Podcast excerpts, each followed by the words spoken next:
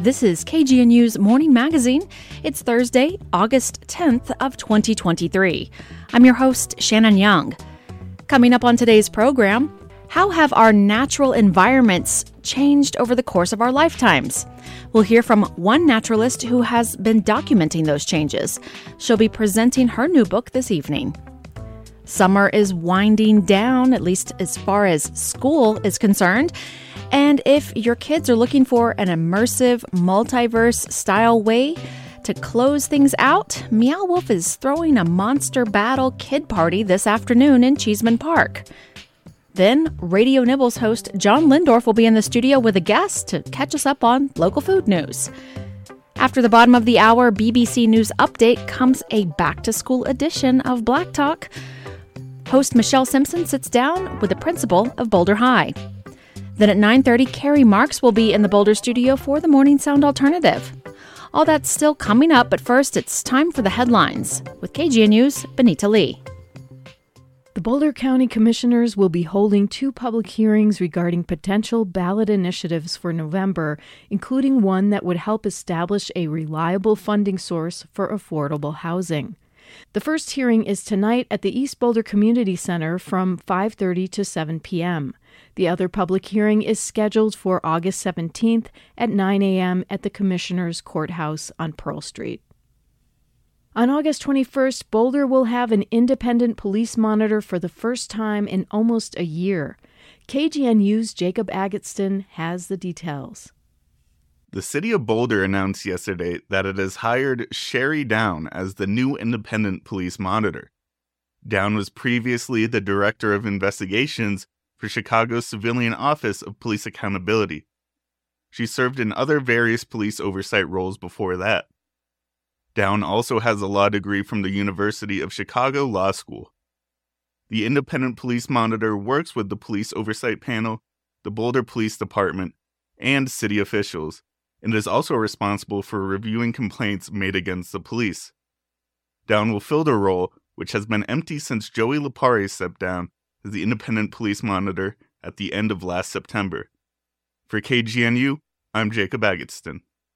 After a six year court case, Boulder County will pay a $2.5 million settlement to a man who blinded himself during a psychotic episode in jail after being placed in solitary confinement for a third time. According to the Colorado Sun, 37 year old Ryan Partridge, who has schizophrenia, was confined for weeks at a time during his nine months in the Boulder County Jail in 2016. Prior to blinding himself, Partridge knocked out seven teeth after smashing his head on a toilet during isolation and attempted suicide by jumping from the second floor. While the county sheriff's office said it did not believe its staff violated the law, Partridge's settlement includes over $2 million for deliberate indifference to his mental health and over $300,000 for excessive force by jail staff. Democratic Representative Judy Amabile of Boulder said Partridge should have been in a hospital instead of jail. Amabile was a key sponsor of House Bill 1211, signed into law in 2021. The law prohibits confining an inmate involuntarily in their cell for 22 or more hours a day without human interaction, significant movement, or time outside the space. Jefferson County officials captured a 20 year old man Tuesday night who is suspected of sexual predation on women hiking along trails in and around Conifer. Officials searched for over two hours in the dark at Stapleton Park, where suspect Glenn Braden allegedly exposed himself to two different lone female hikers on Tuesday. Deputies say they found Braden hiding in the woods, and after a short chase by foot, he didn't fight arrest. Officials think the Evergreen resident may be the same person who had sexually assaulted several other female hikers in Conifer since April 3rd. U.S. Secretary of Education Miguel Cardona is in Colorado today to discuss linking students with the skills they'll need for high demand, better paying jobs. Secretary Cardona is announcing a $25 million Career Connected High School grant program that's part of President Biden's Investing in America agenda to bring together more workforce ready students with employers. The Boulder Valley School District opens their Help Center today to assist parents with online paperwork. KGNU's Zach Thompson has more. BVSD is providing assistance to any parents who need help with enrollment or start of the year paperwork at BVSD Education Center on 6500 Arapahoe Road. From today through Tuesday, the Help Center will be open from 9 a.m. to 4 p.m., except on Sunday. Any parent or guardian seeking help needs to bring requested documentation such as address, birth certificate, proof of guardianship, and immunization records. The Help Center is free for all BVSD parents and families. Assistance in Spanish is also available as needed. For KGNU, I'm Zach Thompson. Firefighters paused operations Wednesday against two wildfires spreading in hard to reach forested areas of southwestern Colorado. Lightning strikes started the two fires, which have burned over 1,400 acres north of Pagosa Springs. The bigger blaze called the Quartz Ridge Fire, had burned over 1,300 acres inside the South San Juan wilderness. The almost 300 acre Bear Creek Fire doubled in size overnight, according to the Denver Post. San Juan National Forest officials said they did not want to put firefighters at risk and were planning to battle the fire once it reaches more accessible terrain. Other smaller fires are burning throughout the area, also ignited by lightning, as dry conditions and lush grasses have created tinder for fast spreading flames. Partly sunny with a chance of showers and thunderstorms this afternoon, winds could gust up to 21 miles per hour. In Boulder, a high near 89 and a low around 61. In Denver, a high near 90 and a low around 62. In Fort Collins, a high near 90 and a low around 58. For KGNU, I'm Benita Lee.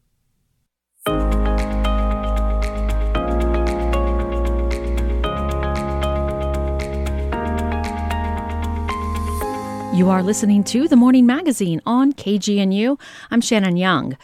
One doesn't have to be a climatologist to see the ways in which our habitats are changing.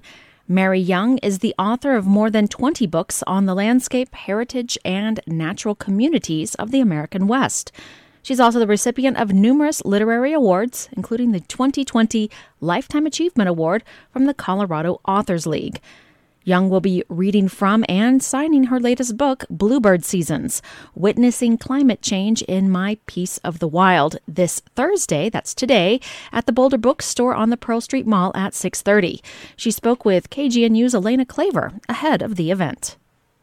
So thank you so much, Mary. Why don't you start by telling us about where is this piece of the wild, if you could describe this land, and then how the land helped bring about this book. Okay, well, thank you so much for having me, Elaine. I appreciate it. Uh, so, our land is west of Trinidad, about 12 miles in far southern Colorado, sort of the foothills of the Sangre de Cristos. We're just north of New Mexico. It's a really diverse landscape, pinyon juniper forest with an understory of oak brush. And that means lots of wonderful natural food for birds and wildlife. And so we have been down on that property for about pushing 30 years now. And I've kept a nature journal the entire time just for fun, you know, just the sightings, the wonderful things we saw, the quirky little pieces of nature it revealed. But then I realized that hidden within all of these 25 years of entries was evidence of a changing climate so that's what led me to go. This isn't just a nice little nature journal. This is really a chronicle of climate change. In birdwatching, we talk about patchwork, where people get to know a certain patch of land. And you've obviously, over 30 years, gotten to know this piece of land. And with climate change, we need science, we need facts, but we also need things that move us move our hearts, move our emotions. And I wonder if you could talk about how your observations, which are more observations than necessarily scientific studies, gave you this information about climate change in your piece of the land. Well, I completely agree. We have un- unlimited, overwhelming amount of data and science that's telling us climate change is happening, but it's really story that connects with people. Um, and you know, we see a variety of birds down there. We enjoy watching them. For example, we always had, we've always fed hummingbirds. We've had a, abundant hummingbirds throughout the warm months. Uh, and our primary species was the broad tailed hummer, which is Colorado's humming, whistling, familiar hummingbird. But over the years, we realized our dominant hummingbird was becoming the black chinned hummingbird, which is a more south ranging species. And now the black chin is definitely the dominant bird we see at our feeders. Sometimes we aren't seeing broadtails until a day or two after we set out our feeders. And then we've just noticed changes in use of the land by elk because they're staying in the high country later into the season. We aren't hearing elk bugling in the fall as often. Last winter, I found fresh bear scat outside our cabin in January. That means that bear had not entered hibernation yeah. So lots of changes we're seeing there. As a nature writer who has roots both in the science of ecology and in writing to move people, what do you feel like are the messages that people need to learn from your experience and the, the message that you're trying to bring out in this book? Definitely that this is happening in your backyard, your little special place too. So I just hope readers will look around them, recognize what's going on. What birds are they not seeing that they always used to have in their yard? Um, and you know, think of their own stories and start to share those stories because we have voice when we speak out when we talk to each other and it, it puts if you will a human face on the story of climate change and as you've been um, presenting this book, have you been hearing back from people who have maybe done similar things, maybe not on such an extensive level or in such a deliberate way of writing for these decades?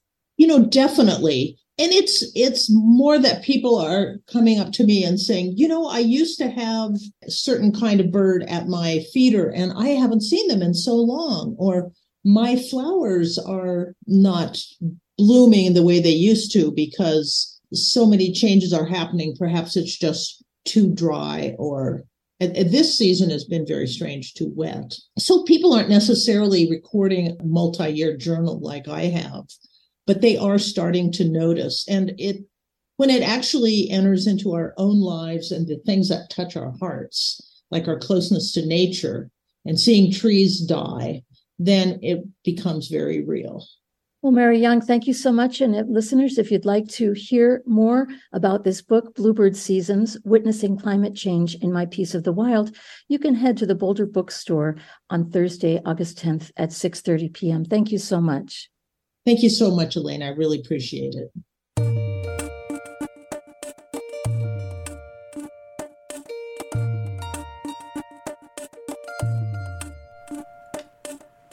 Meow Wolf Denver is throwing a family friendly party in Cheesman Park today. The event, known as Monster Battle, features Meow Wolf mainstay performers, artists, and DJs. KGNU's Jack Armstrong sat down with event director Kristen Hutton to get the details. The event actually originated in Santa Fe with the original founding artists of Meow Wolf probably about 14 years ago, and they've been doing it annually. Um, they're in the plaza in Santa Fe, and we're bringing it to Denver for the first time and excited to bring some of that, you know, authentic Meow Wolf culture out into our community here. What is the actual event? What is Monster Battle? Well, Monster Battle is an opportunity for people to come out and really just get their play on. It's taking place Thursday, August 10th from 4 to 9 um, out in the community. It's going to be at the pavilions in Cheesman Park. There'll be DJs, performers in costume. We encourage attendees to come dressed as their fun, favorite, playful, scary, monstery selves and engage in a dance battle or just watch or you know hang out bring a lawn chair and just come be with your neighbors in the community seeing as though this is like a Santa Fe event that Denver's borrowing, do you have any insight on what the creative process is like for Meow Wolf to put on an event? Whimsy and weird is what we're all about. And so that drives a lot of our creative as well. This event, too, is, is about accessibility. It's fully free to the public, there's no ticket or RSVP required. And, you know, even someone just happening through Cheesman Park that evening and happens upon the event and wants to join in is is absolutely welcome to do so. Now you mentioned that the event is family friendly. How do you balance family friendly events and acts with uh, things that maybe are more 18 or 21 plus oriented? We look at a lot of different opportunities to have art and performance happen, looking at the broad scope of the events that we do, we're able to determine which ones are 18 plus, 21 plus, or all ages, and really look at the calendar and make sure we're offering and keeping that mix because we do want to offer something for as much of the, of the community and our neighbors as we can. Now, as far as the production side, I know I know a lot goes into the actual Meow Wolf exhibit. The lights, flashy things, uh, etc., are, are are just like your guys' language. How do you guys translate that out of the exhibit and find yourself in Cheesman Park, but still put on a Meow Wolf production and it feels like Meow Wolf? Sure. Um, well, we do that a lot through visual arts. We've got a super cool LED wall that we're bringing in for this event that's going to integrate into the structure of the pavilions. The graphics on there will be from our Meow Wolf artists. DJ Snaggy is making an appearance, and DJ Snaggy is the monster battles in Santa Fe traditionally, um, and is coming to just, you know, keep the tradition going as we're wrapping up here, do you have any just final remarks or comments? So again, Monster Battles coming on August 10th, Thursday. It'll be from 4 to 9 p.m. in Cheesman Park at the Pavilion, and and spreading beyond that. Um, yeah, and we just are really excited to bring it to Denver. There's a lot of energy from our team around it. We've gotten great response. And if people want to learn more, they can go to the events page at meowwolf.com and uh, just go to the Denver page and click on that. You'll see Monster Battle and it'll have more information for you there as well as our Facebook event page. Kristen, thank you so much for joining us. Thank you, Jack. Appreciate it.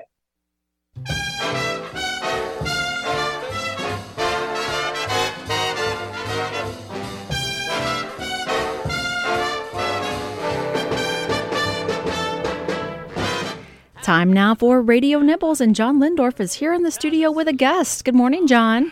Good morning, Shannon, and uh, welcome everybody in the KGNU multiverse across the Boulder Valley and the world.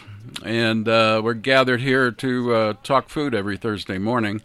Today, my guest is uh, one of the only other people in Boulder who actually writes about food on a regular basis. Um, it's uh, Colin Colin Wren. Welcome to uh, Radio Nibbles. Uh, good morning, John. Thank you so much for having me on air. Um, oddly, uh, Colin and I both write about food for the Boulder Weekly, uh, but we very seldom actually see each other. Uh, and you know, we, we, we talk a little bit, so we don't write about the same thing. But so, Colin, um, how did you how did you get into food writing, and uh, how long, and and uh, why? So uh, I've been at food writing for probably six and a half years now, and it all, it all started with a really over the top, voracious appetite, and kind of a reasonable, uh, decent facility with words. And then, uh, but yeah, about six years ago, I kind of connected the two, and and uh, kind of sunk my teeth into it. I've stuck with it since. What do you like about it? Uh, a continued uh, devotion to eating plentifully and and well.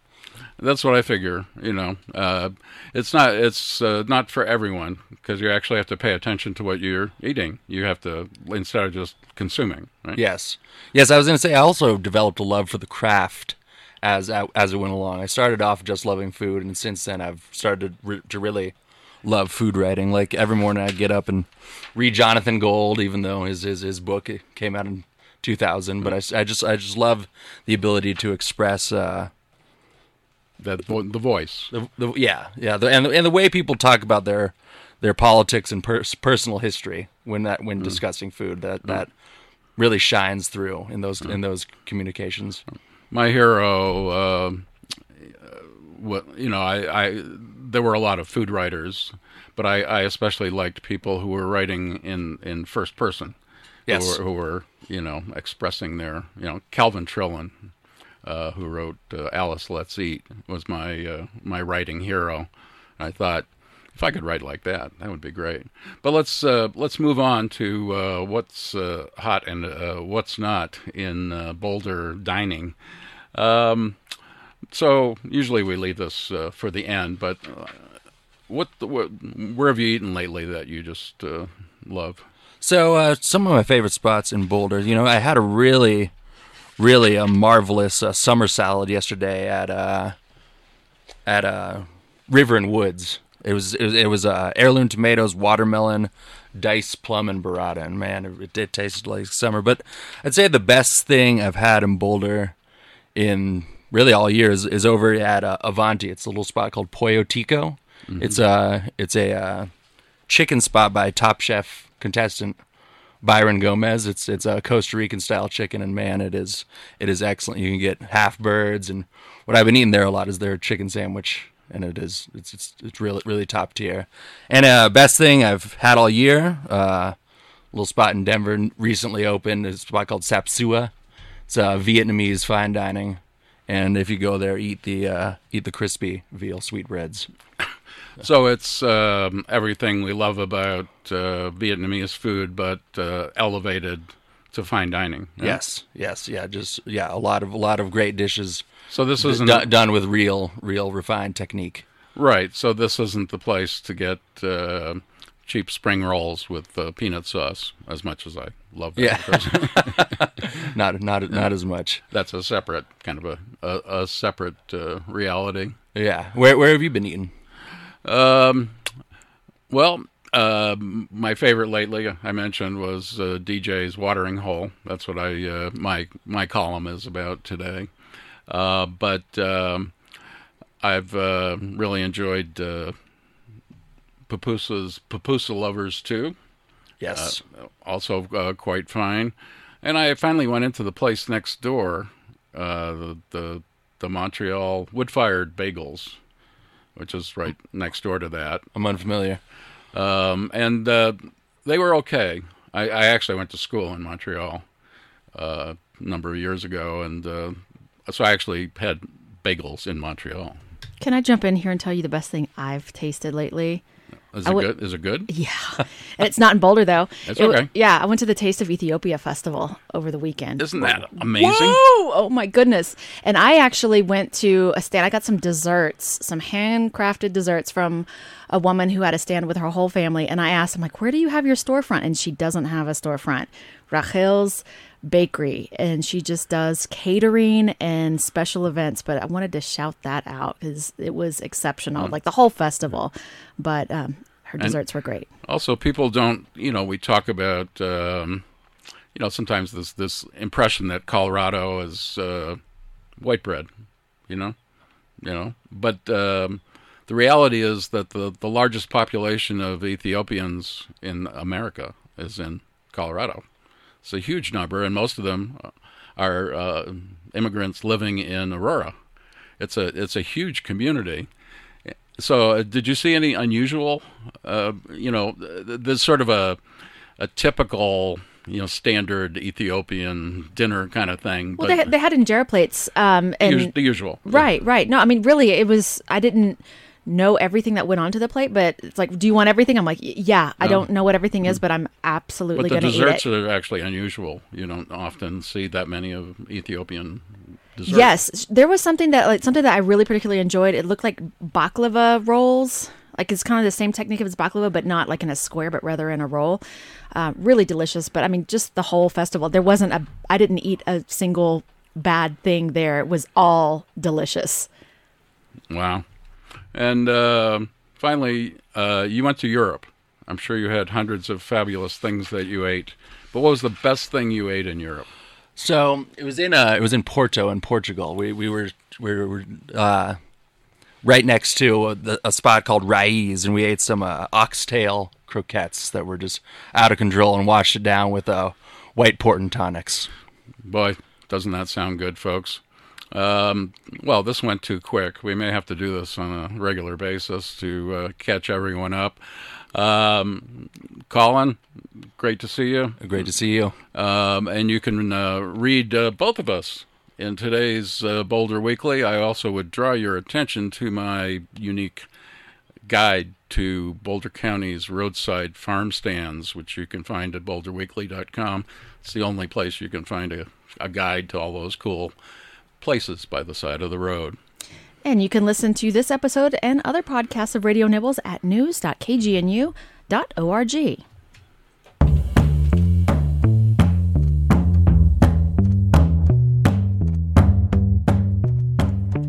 That's it for today's Morning Magazine. I've been your host and producer, Shannon Young. Thanks to Benita Lee, Ivan Olivas, Jacob Agatston, Zach Thompson, Alexis Kenyon, Poor Jajong Kid, Elena Claver, Jack Armstrong, and John, John Lehndorff for their contributions to today's program. Stay tuned for Black Talk with Michelle Simpson. That's coming up just after the BBC News headlines.